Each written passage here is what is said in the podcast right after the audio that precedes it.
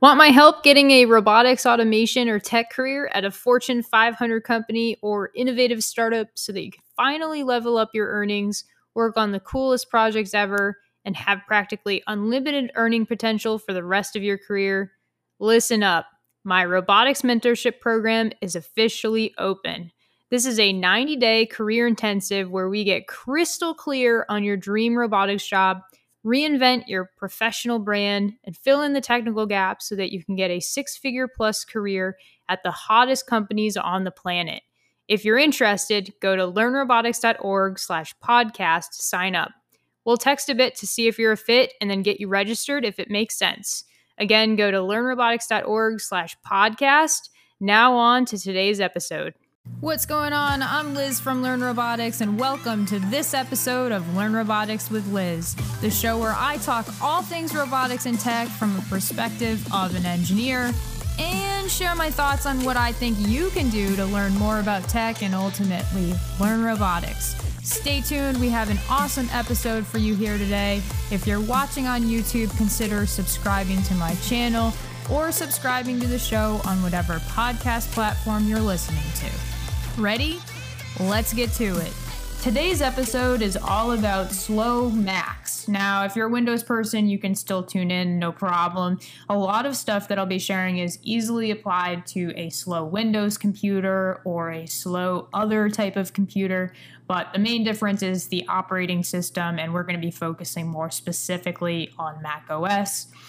And while I won't be focusing on what computer to buy or why I use a Mac, that's a topic for another episode. If you are curious about my thoughts on computers for robotics, you can go to learnrobotics.org and search computer I have a bunch of articles about choosing computers and what to buy and why you should buy it, which operating system to use, and actual models of computers that I would recommend based on budget and what you're trying to do with your computer.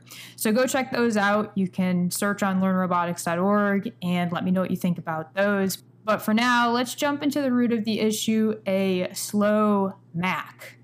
So picture this you've just spent thousands of dollars on a Mac and now it's painstakingly slow.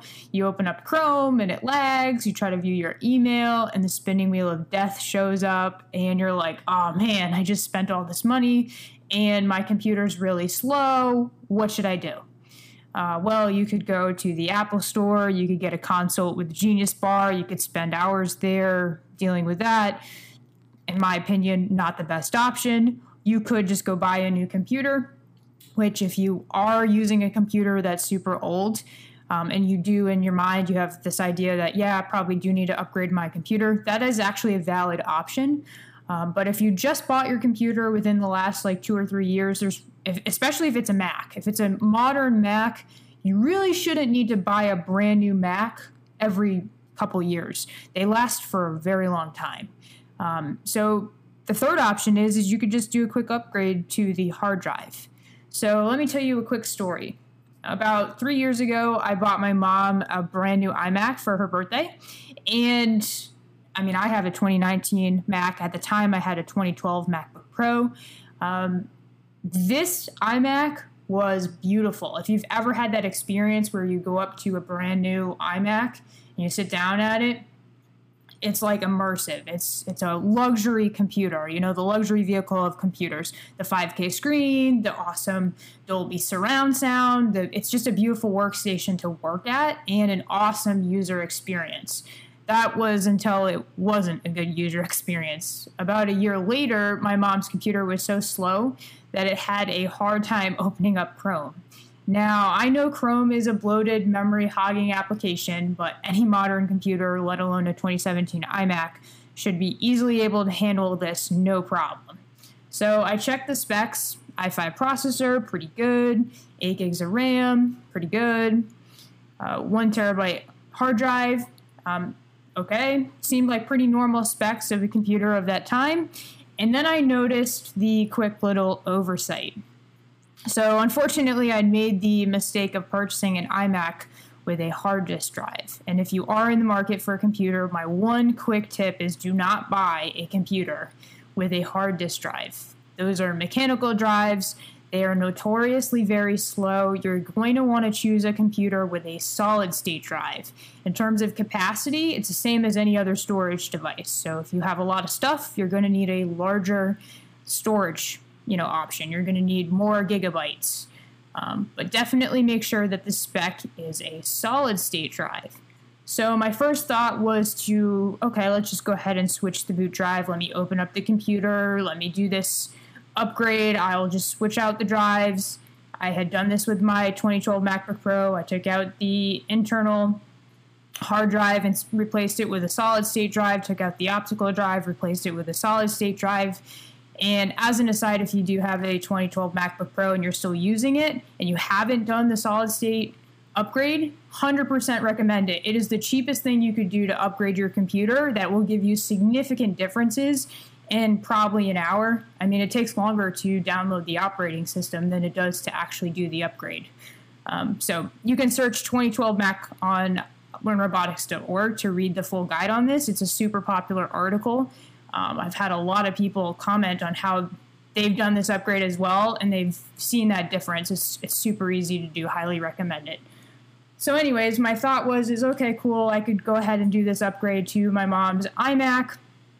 And then I realized how cumbersome it is to actually take apart an iMac. And if you're not careful, you can you can significantly damage the screen. So rather than make a problem out of a minor problem or a major problem out of a minor problem, I decided, you know what, let's see if we can do this with an external solid state drive. Um, so I decided just to run some tests on the internal drive using the Blackmagic tool. You can get a copy of this on the App Store and run it for yourself. And after multiple tests, the results were in, and I was right. The read write speeds were averaging about 10 megabytes per second, and in layman's terms, this drive was wicked slow and probably the culprit.